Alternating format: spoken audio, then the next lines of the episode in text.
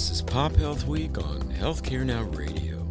I'm your co host and executive producer, Greg Masters, the managing director of Health Innovation Media.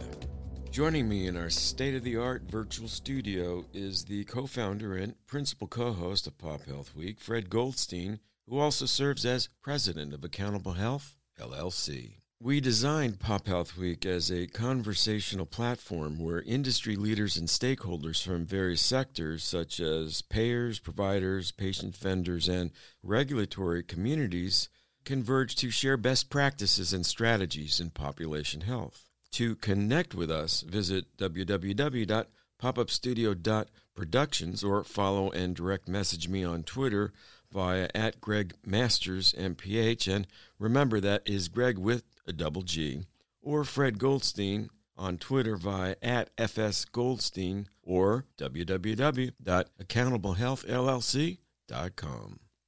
On today's show, we're in the company of Caitlin Donovan, Global Head of Uber Health. We explore the important benefit of integrating Uber Health's network of transportation providers into health plans from commercial to public, including Medicare and Medicaid, Caitlin also discusses how Uber Health intends to position and leverage their network nationwide to meet the needs of patients in this expanding space. And now, without further ado, I hand over the reins to Fred, so take it away. Thanks so much, Greg and Caitlin. Welcome to Pop Health Week. Thanks so much for having me. It's really a pleasure. Why don't we start? Give us a little sense of your background and uh, Uber Health. Sure. So, you know, I've been lucky enough to be in in the population health space for about 10 years you know spent time at a number of companies that took risk on populations of patients. At CareCentrix when we would take a 90 day episode of risk on patients as they were transitioning from the hospital to the home. At um, circulation LogistiCare before it now became called ModivCare where we take risk on getting patients to and from their doctor's appointments and was ceo of a provider roll up as well um, and that all sounds like very different things, but came to Uber Health because saw the same thing throughout all three of those different roles. Patients needed logistics to um, stay healthy outside the four walls of a hospital, and they needed it embedded in where they found care, which is at their provider's office. And that's what we've been building at Uber Health these past two years.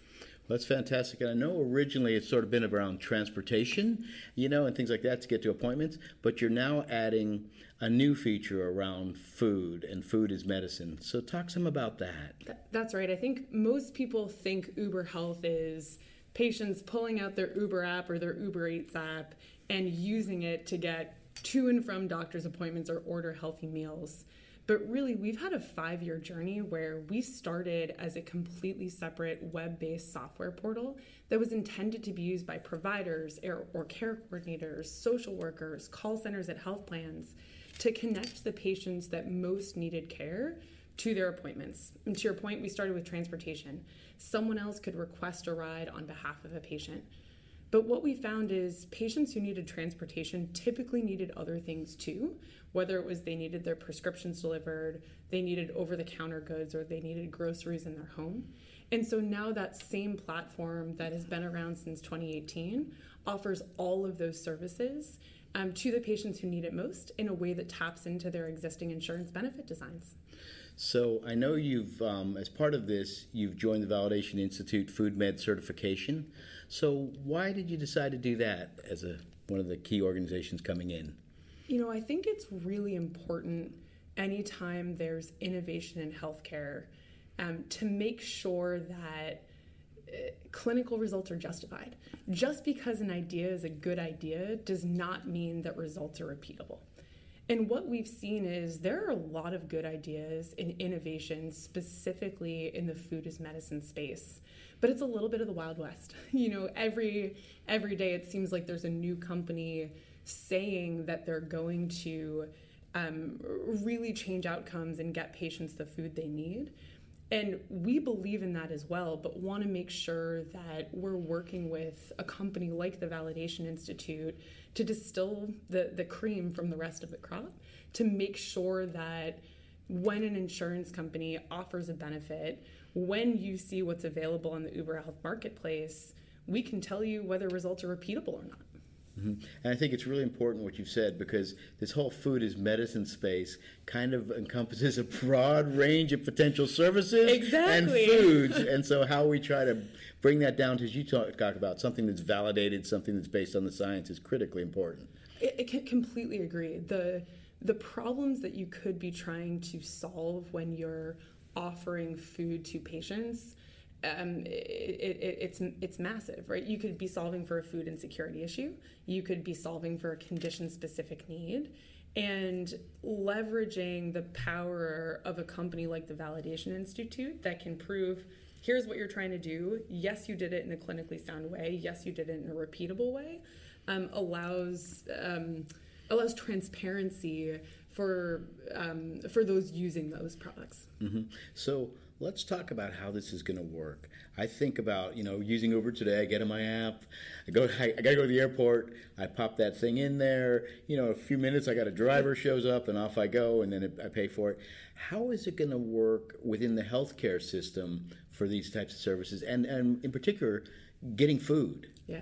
You know, I think it might be important to talk a little bit about how it works for patients today. Mm-hmm. A lot of patients have these benefits. They have a grocery benefit, an over the counter benefit. They might not know it exists and they might not know how to use it. So think about a poor patient who's homebound that needs to get to a doctor's appointment that finds out they have a new condition with a specific dietary plan needed. Today, what they need to do is they need to go to their doctor's office and then they get a whole bunch of homework. Go see the specialist, figure out a way to get there. Here's your new diet, go figure out your shopping list. And what we allow is we have the Uber Health dashboard, which is a web based tool that allows the provider whose office they're at or the call center that they call into to request those things on behalf of the patient right, right then and there. So, what the provider sees or that care coordinator sees is what we're used to seeing on our Uber app patient's name, date of birth, the address they live in that comes from the health plan's eligibility file and then they just fill in you know this patient needs apples or that patient needs corn. Um, and what the patient sees is they don't actually even need to download the uber app. Think about a patient on medicaid that doesn't have the financial means wherewithal um, desire to use their data for for a health plan. They receive a text message that says that their provider or their health plan has made a request and has ordered groceries on their behalf receive a link to a live tracking, and then get the groceries that they need paid for by their provider or health plan. Wow. So, and I understand, obviously, this is working within the healthcare system. So, you've created this app to be HIPAA compliant. That's exactly right. That's exactly right. Everything we do is HIPAA enabled so that we can make sure we're fully protect, protecting all patients' data um, in a way that complies with all those regulations. And does this link in through the EHRs or is it a separate app at this point? Are you looking at that in the future? You know, a combination of both. We do have integrations with um, with EHR systems. We find, and so we have a standalone web dashboard as well as an API um, to make sure that we can fit into whatever system is working versus create one of our own. Um, we find that too often in healthcare, a lot of apps um, demand that they control the patient experience, and that's not good for a patient because then they end up with 40 different applications. So, where it makes sense to have Uber lead and be a standalone, great. Where it doesn't, use our API, and we're happy to be just the backend and you're working then directly with the health plans. You're getting their demographic information, the benefits information, so the correct decisions can be made around what they can order and not order, et cetera? Um, we do. So we actually work with a lot of different players in the ecosystem. Very often we work directly with the health plan because, to your point, these benefits are well established across transportation. There's normally a way to pay for prescription delivery as well as grocery and over the counter goods. But often, providers, and especially value based providers, will supplement what the health plan offers because they know that is one of the main triggers that's um, preventing acute episodes for their patients. And so, we have the ability to, yes, accept all of that eligibility and benefit information from the health plan, but also have a coordination function with providers that want to supplement beyond what the health plan So does. they can add additional services or features or food sets or medic to that. That's exactly list. right. And wow. we find most of our customers do. That, that's actually how we got our start. you know, I'm thinking, particularly, I mean, this addresses so many interesting areas. We've obviously got the area for the um, disadvantaged populations and uh, and addressing some of that. But also, I'm wondering, as a, are you seeing sort of a feedback loop? This is a crazy question where payers are now saying, "Well, I couldn't figure out how to solve that, but now that you've solved it, I'll do it."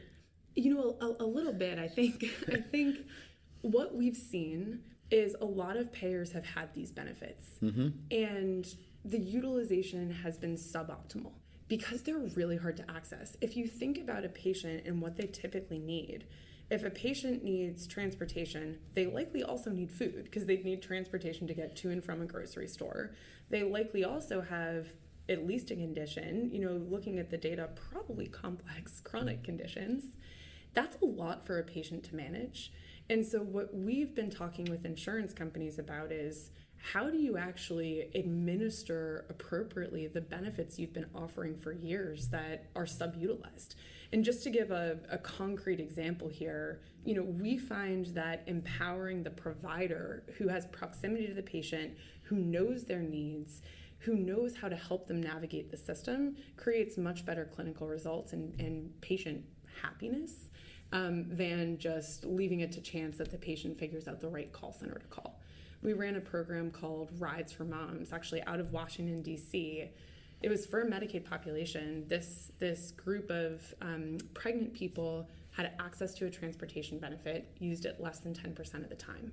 By embedding Uber Health at two federally qualified health centers and having their providers screen these patients, utilization went from sub 10% to 44% used this service at least one time. The NPS results followed through, the clinical results followed through, where patients attended an extra half an appointment in the series of care.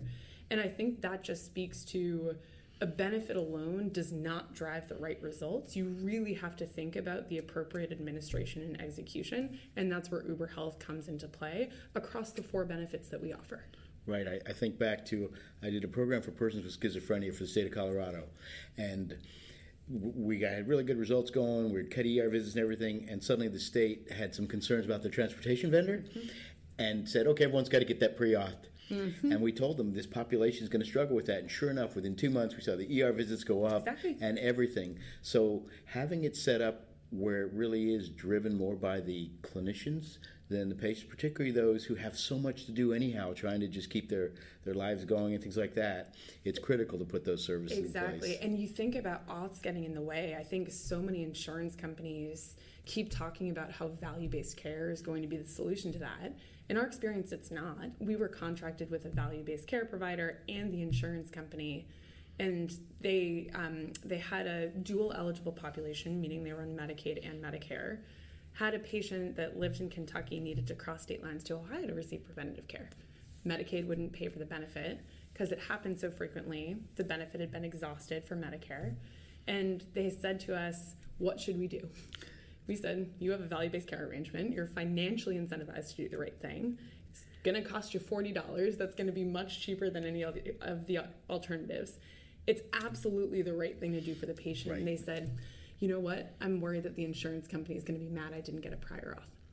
So patient called 911 transportation alone went from $40 to $1000 they had an inpatient stay costing tens of thousands of dollars now you have a very unhappy patient a sick patient and a lot of loss to the system and you see that frequently across all of these supplemental benefits um, and, and that's that's what we're trying to solve here we can mm-hmm. allow that provider to tap into those benefit designs and do the right thing. Mm-hmm. So, are you launching this, Caitlin, nationwide? Do you have regions now? How have you set that up?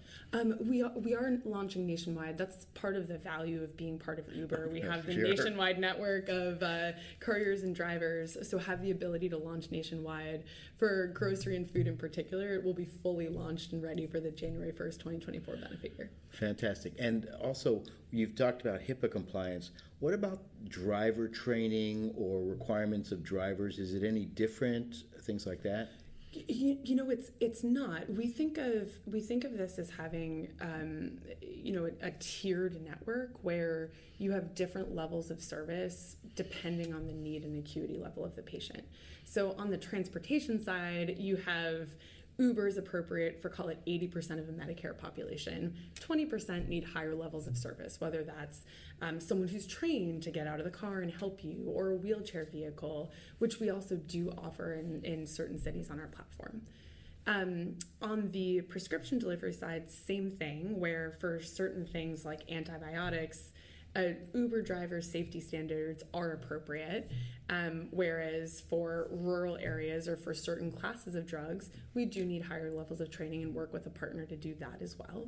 And then finally, for food, um, we find Uber drivers are actually appropriate for all of that because food is food, and, and we have such a large nationwide network of trained couriers to be able to deliver on that experience.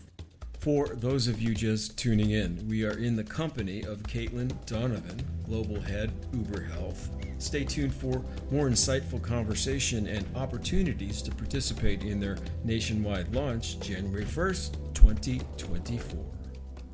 And so does the Uber driver who takes that pickup go to the grocery store, pick up the items through the list, come back and take it to the individual's house? That's actually that's exactly right. It's one of the benefits of being integrated with the Uber Eats marketplace that most people think of Uber Eats just as uh, uh, restaurants that are in your neighborhood, but we actually have a very large network of grocery stores and retail chains, etc. So have these operations down where um, either the courier or the merchant themselves picks um, picks all the items that are required packs them up for the courier to take to the um, to the patient's home. Wow, and they can do. I think it was also mentioned they can do um, over-the-counter medications as well, not That's just right. foods. That's exactly right.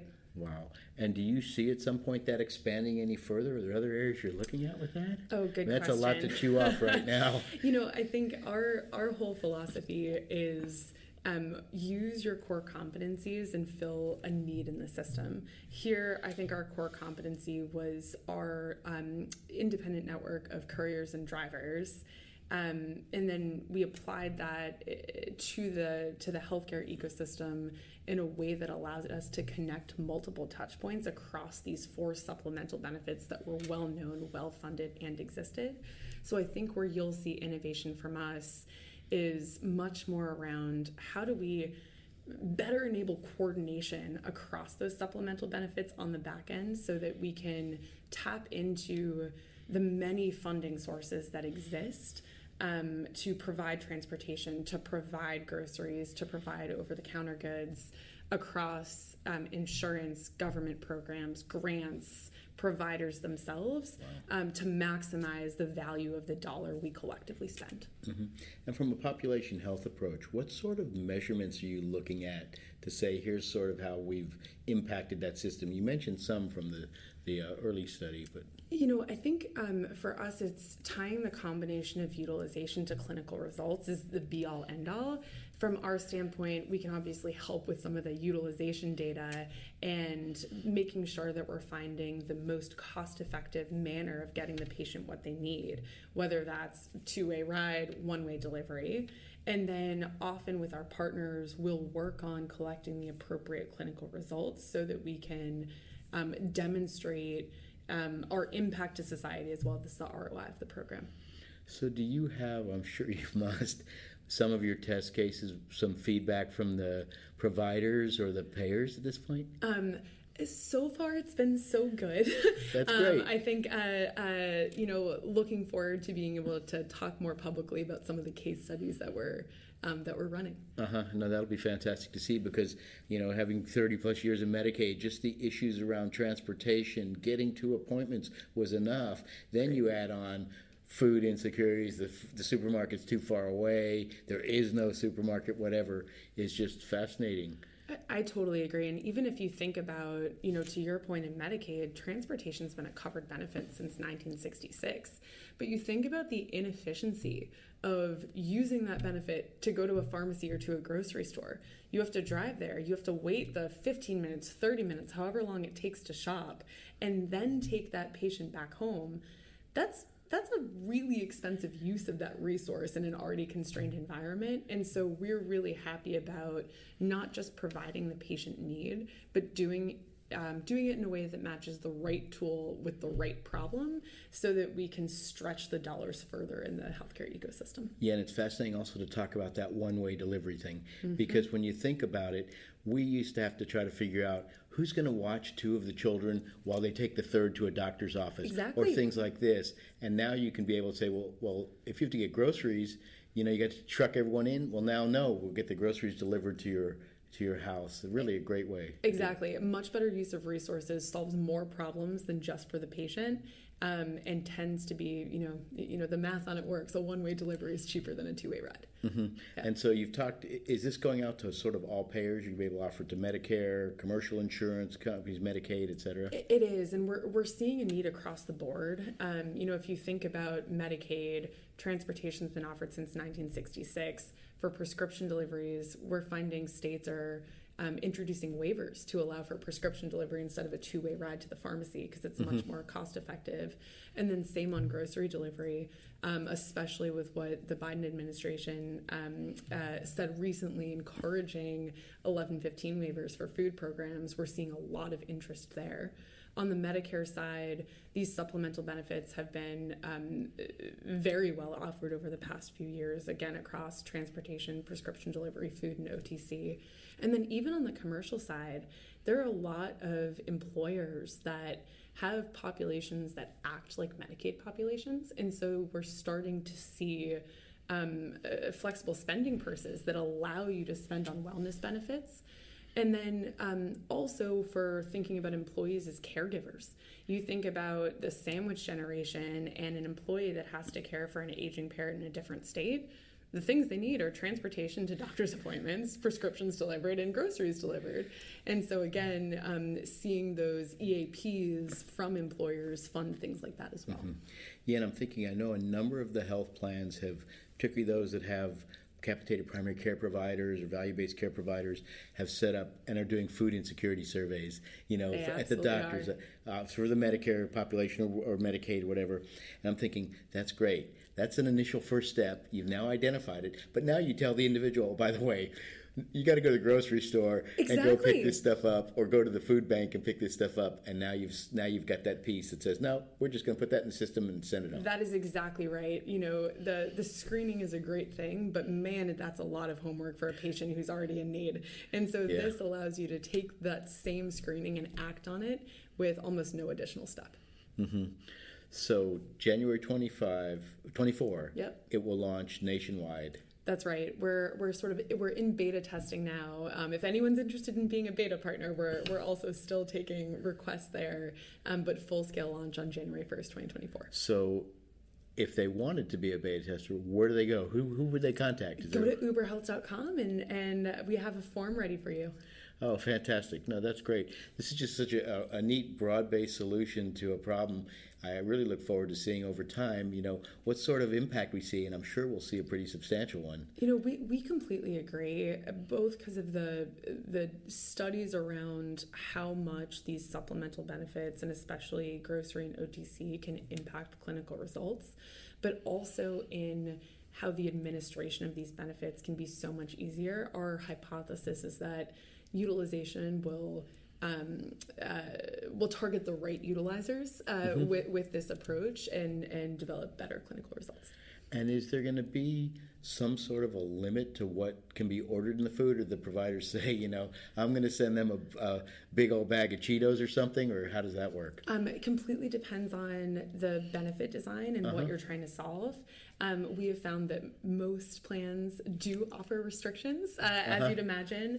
Um, uh, so it is common, but not a common and supported in our platform, but not a requirement. Not a requirement. Fantastic. I think you know, and yeah, obviously everybody has their little things over here they're doing sometimes, but uh-huh. at the end of the day, if we can get healthier foods to individuals and make it easy for them, we'll solve a lot of interesting problems for sure. Completely agreed. Do, do you then see also, as we're coming down sort of the end here, this idea that okay, these individuals have diabetes. We've got to get them the right food things because I I remember working in one state and we were had a patient that had diabetes and they had in-home 12-hour services and they had Meals on Wheels, but nobody had told Meals on Wheels that that individual had diabetes, and they had completely sent the wrong food to these individuals' homes. So it's sort of going to be help to solve that because you sort of link up this person, the provider, can say this person has diabetes. Here's what we need to do. That's exactly right. I think that's why, to us, the number one step in our web based dashboard is an eligibility file. Here's the members that you can use this for. Here's how you save information about them, including condition specific information, allergy information, etc., so that you, as the care coordinator, can select the right food for the right member at the right time. It allows you to um, be individualistic and patient centric while still having that scalable processing program. Mm-hmm. And is this going to be sort of as rapid as Uber is for those of us using it for transportation? Is it a similar thing? Obviously, you get times a day and communities that have fewer drivers, things, but is it going to be that kind of a ability to turn it around? It's one of it's one of the benefits of being built on top of Uber's existing courier and driver network is we have that same network size on-demand service that Uber has, and we've layered on the ability to schedule in advance because uh, uh, I think you know we all know our care coordinators, doctors' offices, etc. Um, want to have the ability to fit this into their workflow where they can do things in advance, not just the minute a patient needs something. Well, it's really fantastic, Caitlin. Th- thanks so much for joining us and telling us about the program. It's going to be neat to watch this launch in next year. Thank you so much for having me. We're so excited uh, uh, to see this. It's the culmination of about two years of work and excited to see it go live. Fantastic. Well, back to you, Greg. And there you have it, folks. That is the final word for today's broadcast. We do want to thank our listeners for tuning in and extend our heartfelt gratitude to Caitlin Donovan, Global Head Uber Health, for the preview of the network they're building for nationwide launch January 1st, 2024. Do follow their work on the web via www.uberhealth.com and zip over to Twitter, give them a follow via at uberhealth as well. If you find our work at Pop Health Week engaging, please show your support by liking the show and your preferred podcast platform. Share it with your colleagues and subscribe to stay updated with new episodes as they're posted. We stream live on Healthcare Now Radio weekdays 5:30 a.m., 1:30 p.m., and 9:30 p.m. Eastern, and for our friends on the West Coast, that's 2:30 a.m., 10:30 a.m., and 6:30 p.m. Pacific. From Pop Health Week, my co host Fred Goldstein and myself, Greg Masters, we urge you all to stay safe and until next time, farewell.